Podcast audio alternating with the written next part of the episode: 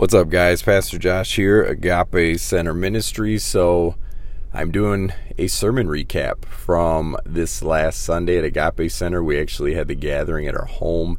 It was a wonderful time, food and fellowship. Did the message out in the backyard. I did not record it um, live on uh, or during the, the, the actual service. So, um, I did want to jump on here. It is Thursday, and I'm a little late with it, but wanted to make sure that I get it out there. Very fruitful uh, message, very fruitful book. I think very uh, convicting and uh, an awesome book in First John, and just you know helping affirm, I guess, within us uh, how we know that we know God.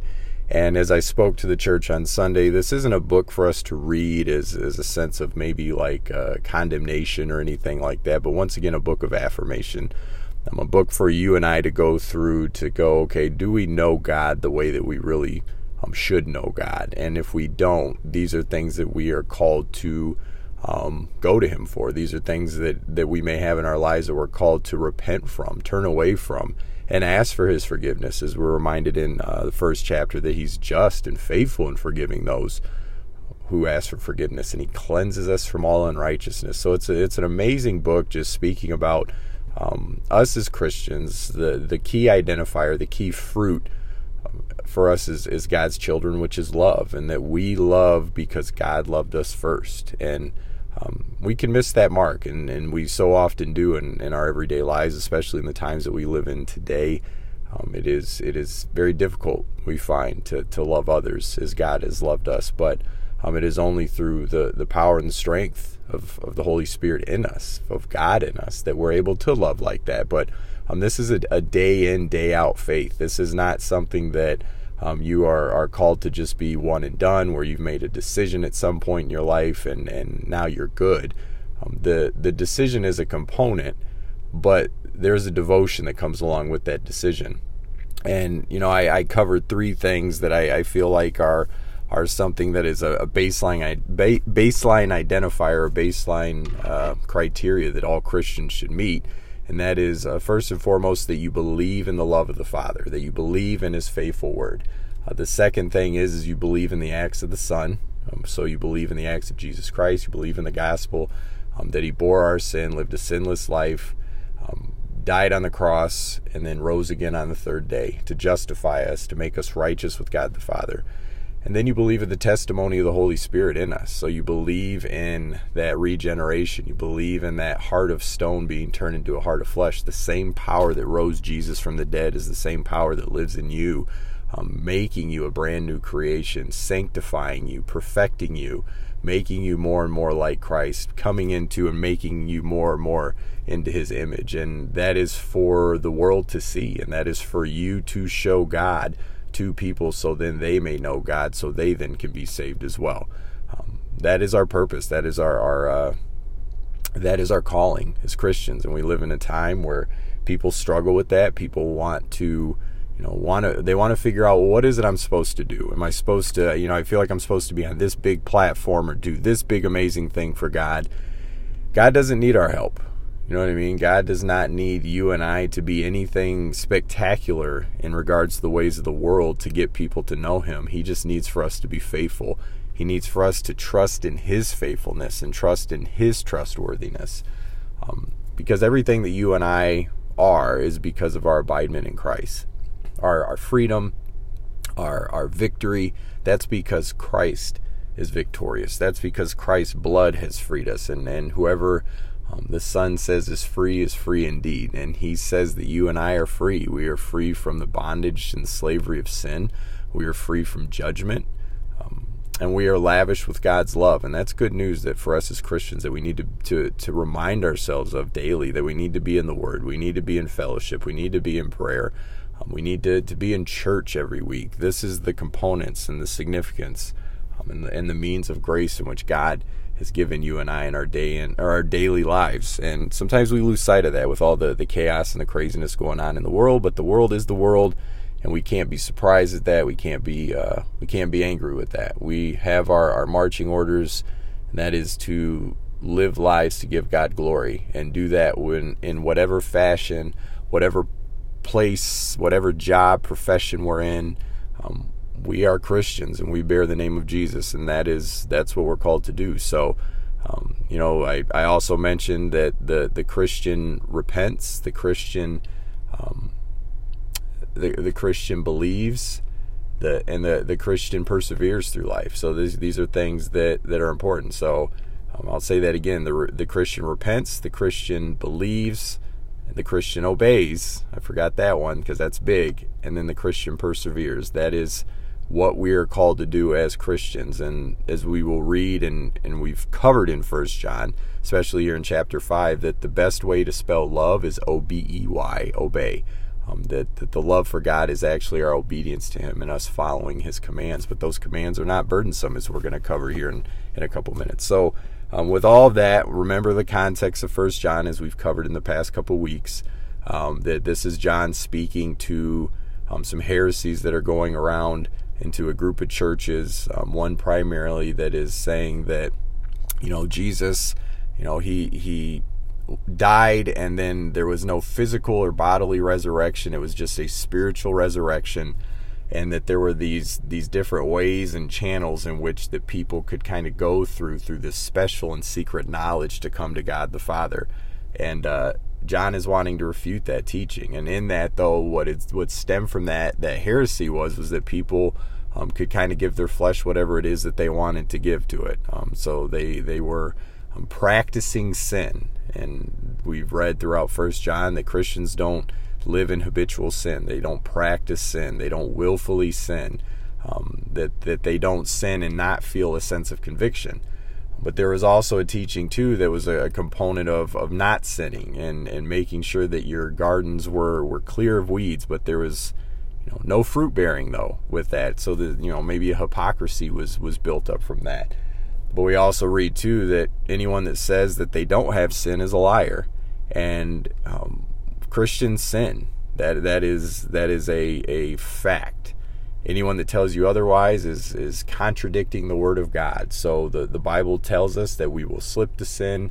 Um, as we've even read in First John, I write these things to you not that you do sin, but if you do sin, you have an advocate in the Son. So we have to realize and remember that we are still in these uh, these sinful bodies, even though we're no longer slaves to it, even though we're not um, condemned or judged by this sin um, that we will slip to it, and that is the the uh, I guess the the showcase for you and I of how much that we um, still need a Savior um, in our everyday lives, and we need to go to Him once again, First John one nine, and asking for forgiveness and, and repenting of that sin. But Christians do not live in willful habitual sin. So um, those are the things that John is approaching and, and discussing. And these are, are the same context, too, if you even look in the book of John.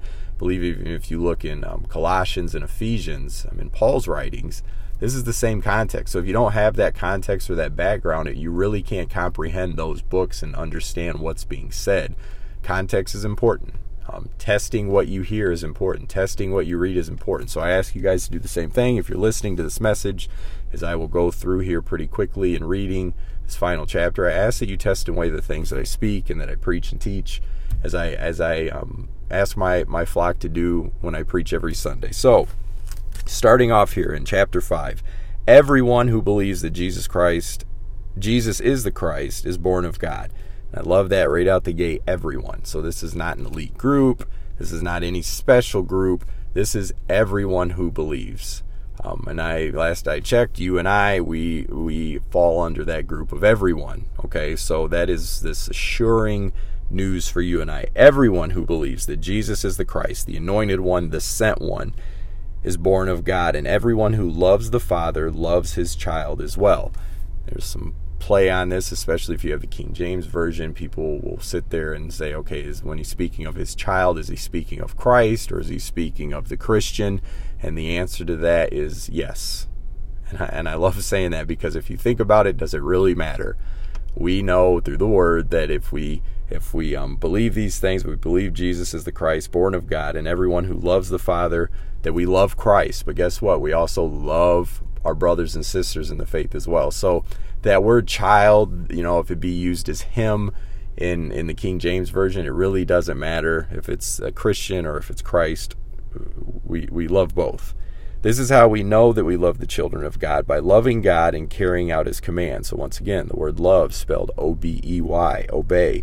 In fact, this is the love for God to keep his commands. So, it's again, the Christian keeps God's commands. There is a, a not this willful want to sin, to stray away from commands, but there's a desire, as we read in the Psalms, um, this this freedom to walk in the precepts of God. And you know, I sit there and say that you know these commands are are are not ones of burden. And as we go on here in verse 3, it says, In fact, this is love for God to keep his commands, and his commands are not burdensome, for everyone born of God overcomes the world. You look at Jeremiah 31, verses 31 through 34, where he's speaking about how there will be a day that he will write his laws and commandments on the heart of his people, and that no one will have to say, You need to know the Lord, and that he will forgive them of their wickedness and their unrighteousness this is what he is talking about that you and I, through our new birth, our new life in Christ, that we are given a heart that works in harmony um, with with God and His desires and His commands. Even though we struggle with sin, that the Holy Spirit in us, the new heart in us, sees these commands not as a burden, but as freedom. And uh, as I recited to the church, and one of my favorite uh, sayings is, is that to work in toil is what the law commands, but it neither gave us feet nor hands Sweeter news the gospel brings. It bids us to fly and gives us wings. Um, the gospel is not burdensome. The gospel gives you and I the freedom to obey God without this sense of, of strife and burdensome. And we read in Matthew, right, where Jesus himself says, you know, follow me, who, all those who are, are weary and burdened, for my yoke is easy and my burden is light. This is what he is talking about. So, um, and he says, For everyone born of God overcomes the world. Once again, we read this where Jesus says, You will, fa- you will face tribulations, you will fe- face trials from the world, but take heart. I have overcome the world. But because of our abidement in Christ, Him being the victor, we too are victors because we are in Him and with Him. So we too have overcome the world. And we read in John 3:16 where it says that for God so loved the world that is being spoken about as, as people, as creations. But when he's speaking about world here, he's basically just speaking about every entity, every development, um, organization, group, thing that is outside of the church, outside of the physical church, you and I. Um, so I, I made a point to stress to the, the, the gathering this Sunday that this is why I don't feel like Christianity can be used as this um, structural um, institutionalized component. Christianity is a personable thing, it is a heart change, it is a relationship with the Almighty God. That is our religion, if you will. It's a religion of relationship with the one true God. So, it goes on to say, This is the victory that has overcome the world, even our faith. So, once again, we are victors because Jesus is the victor and we abide in him. Turn the page here. It goes on to say, Who is it that overcomes the world? Only the one who believes that Jesus is the Son of God. So we're seeing this cyclical pattern, this repeat that John is wanting to emphasize. It's it's those who believe in Jesus as as the the Messiah, Jesus as the anointed one, Jesus being sent by God, Jesus being God in deity in flesh. So once again, he's wanting to really hit home with those um, heretical teachings that are going on about Jesus just simply, you know, being born, living a life of, of um, no sin, being baptized, and then the Holy Spirit coming upon him, him being obedient, going to the cross, dying on the cross, but still physically being dead, the body being dead, because there's this belief that flesh is evil and wicked. So a good God would not have anything to do with nasty, wicked flesh because flesh is matter, and God wouldn't do that. So when the resurrection took place, it was just spirit, not body. And this is gutting the gospel, okay? This is gutting what you and I know to believe in the hope that we have to live, that we too will be physically resurrected um, with Christ. So John is wanting to really, really hit this home by saying, only the one who believes that Jesus is the Son of God, speaking of deity, speaking of resurrection. This is the one who came by water and blood, Jesus Christ. Now, I want to stress this as I did the churches. This is my personal take based on what I've studied, even reading other commentaries as well, but even lining it up with other parallel passages in the Word. I believe this to be, when speaking of the water, not baptism, but water meaning birth. Okay, and then blood here in the Greek is actually making reference to bloodshed and sacrifice. And this, once again, is speaking about Jesus coming into the world um, in the flesh, okay, being born of a virgin, going through that whole, you know, pregnancy process, being developed in Mary's womb, all of that, being pushed through the birth water, the birth process, coming into the world as flesh. Um, but then the blood component, the sacrifice component, we know is a part of all of this. This is a part of the process of, of the gospel, part of the process of salvation, of life. We know that the blood of Jesus brought life. And so often we think blood is a signifier of death, but blood is actually a signifier of life. So it says, This is the one who came by water and blood. So coming, being born of flesh, and sacrificing himself. Jesus Christ. He did not come by water only, but by water and blood. So he didn't just come into the world in the flesh, but he also died in the flesh as well, sacrifice for you and I. And it is the Spirit who testifies because the Spirit is the truth. Now, remember, as I said earlier, it is the Spirit that rose Jesus from the dead. So the same Spirit, the same power did that. It's the same Spirit that lives in you and I. Holy Spirit was the testifier to that truth by raising Christ from the dead, showing his deity um, showing that his sacrifice was perfect and that we are justified through that sacrifice because Jesus knew no sin, therefore death could not hold him. That is how and why he was resurrected. So it is by the Spirit who testifies because the Spirit is truth. For there are three that testify. This is making reference to when you read in uh, Deuteronomy, in the old Jewish law, you had to have three, two or three witnesses, okay, to uh, to um, make a testimony, to to make a case for something. So if someone was going to be put to death for wrongful doing, you had to have two or three people there to testify. So um, John knows in writing this that there are three that testify, and I actually want to backtrack because technically John did not write this, and I did stress this to the church. This was actually a text that was added in about 800 to 1,000 years later um, into the canon, the canonized Bible. So when we read this, people might sit there and go, well, why was it added? Why was it put in there?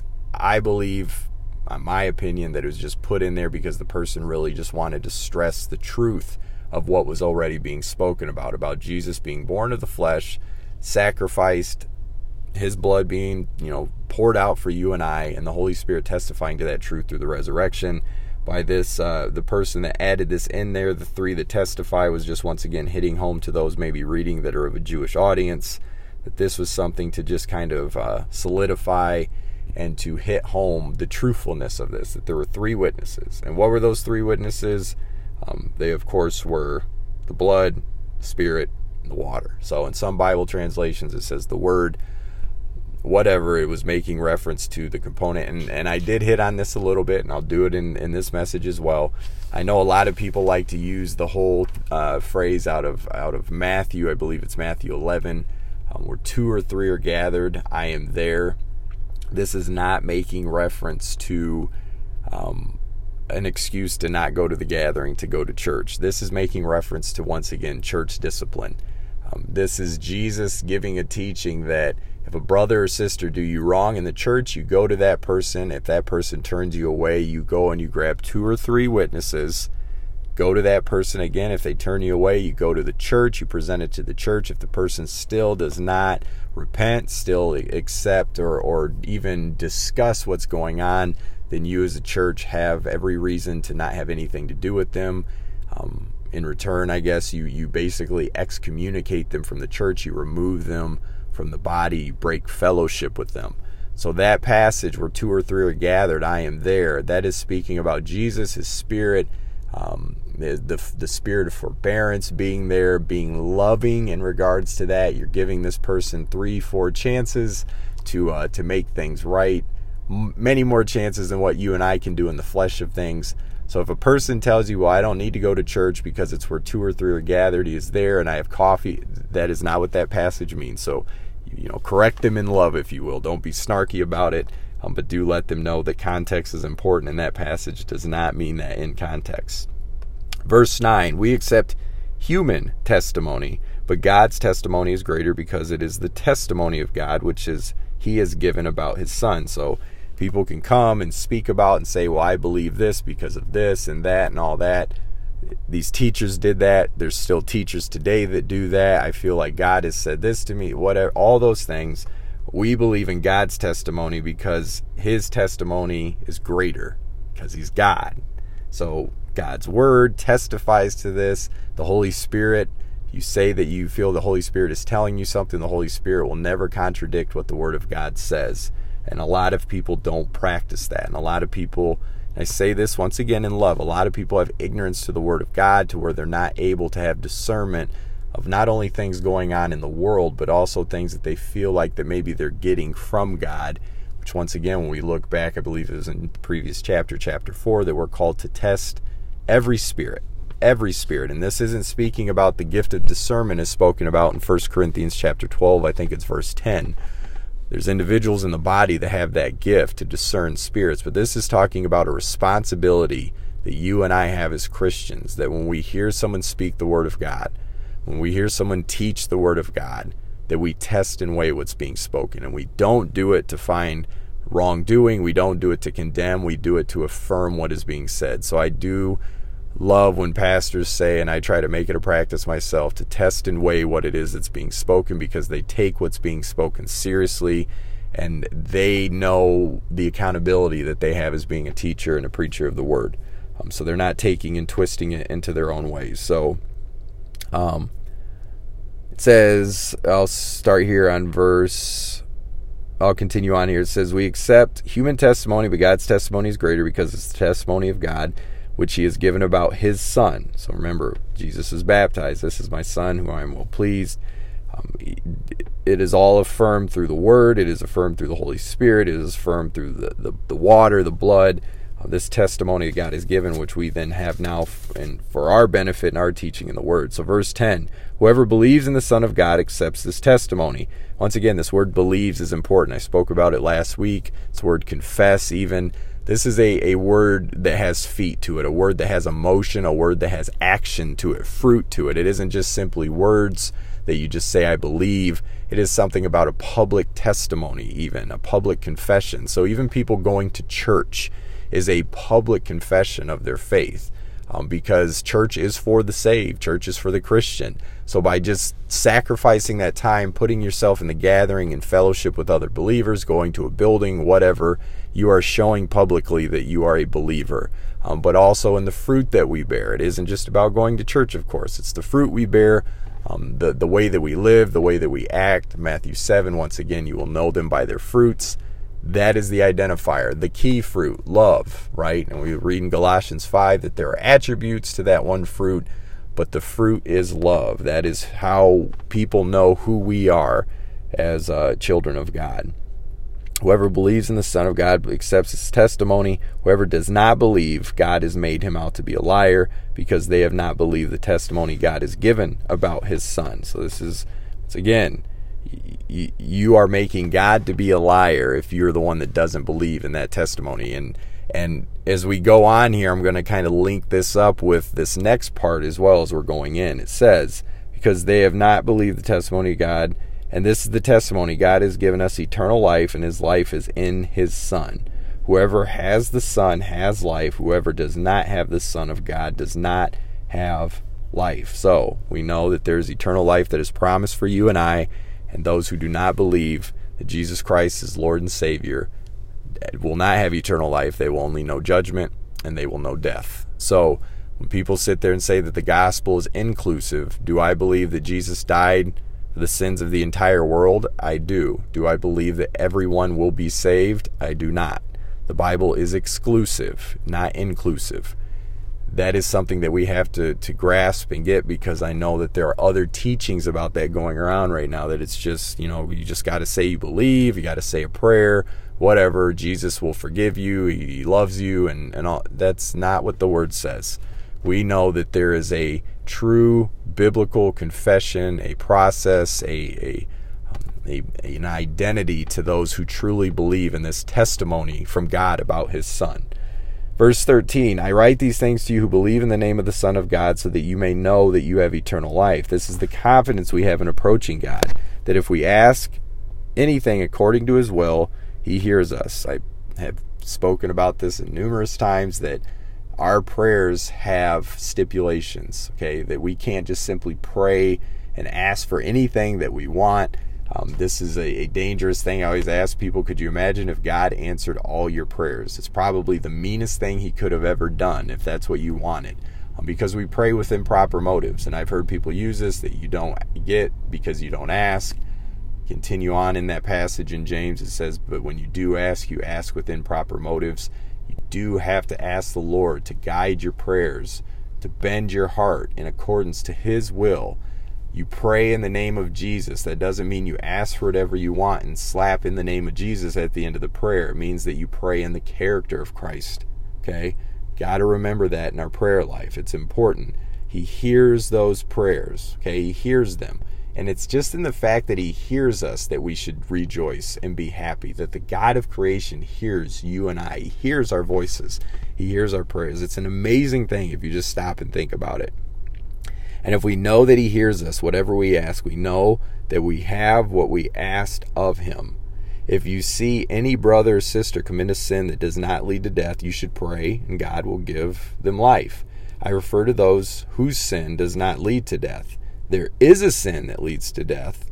I am not saying that you should pray about that.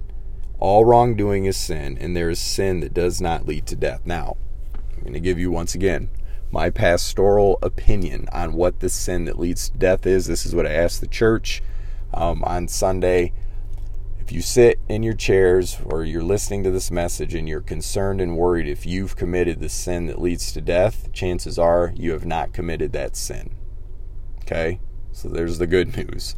The reason why I put it that way is is once again in context. There's some false teaching going around, some heresies. Individuals that have been presented the truth the Word of God, the complete gospel, the true gospel. Yet they've turned their backs to it. Yet they've taken that truth and they've manipulated and twisted it into something that they want to use it for, maybe for their own gain or their own good. They're they're providing themselves as stumbling blocks for the people that are listening, the little children that Jesus refers to, right? And Jesus says it's better for you to tie a millstone around your neck and be cast into the ocean than to cause these little ones to stumble.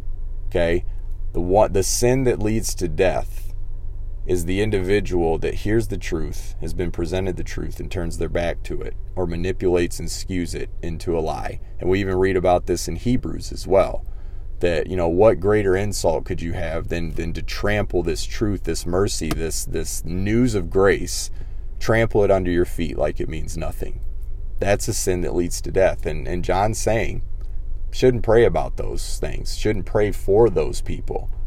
Why? Because you and I don't change people's hearts. God does. Right? God will do his bidding with those individuals. They've, they've heard the truth and all that. God in his sovereignty will will work things out in the way that they need to be worked out. Okay? But for those who do sin, and a sin that doesn't lead to death, they they know the gospel, they know the truth, there's conviction on their heart when they sin, all those things, pray for them God will give them life. Okay.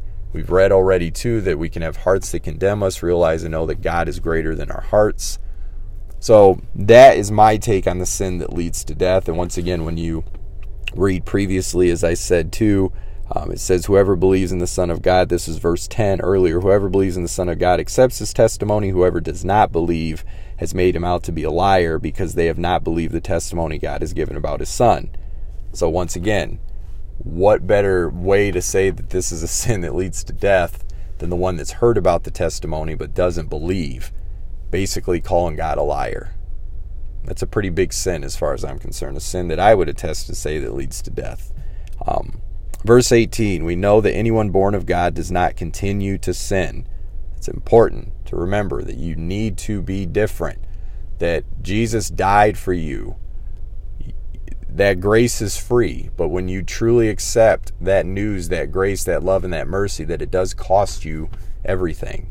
that you are then called to do as Jesus did for you, and that is die to self. You don't continue to sin. You you will slip to sin.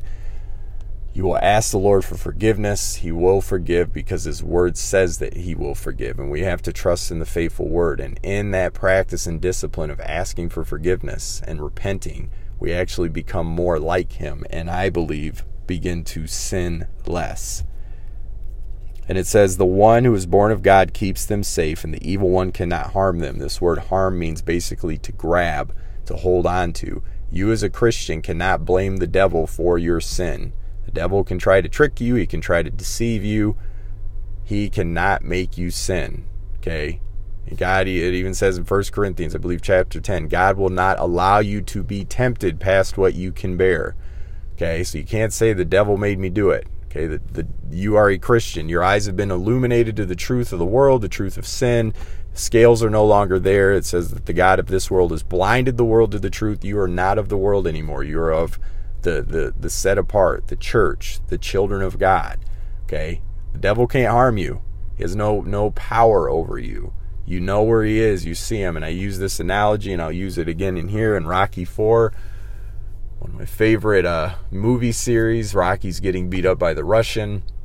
And in the midst of it, he goes back to his corner, and Paulie looks at him and says, What's going on? And Rocky says, I see three of them. And what does Paulie say? Hit the one in the middle. This is what the Holy Spirit does for you and I in the ways of the world.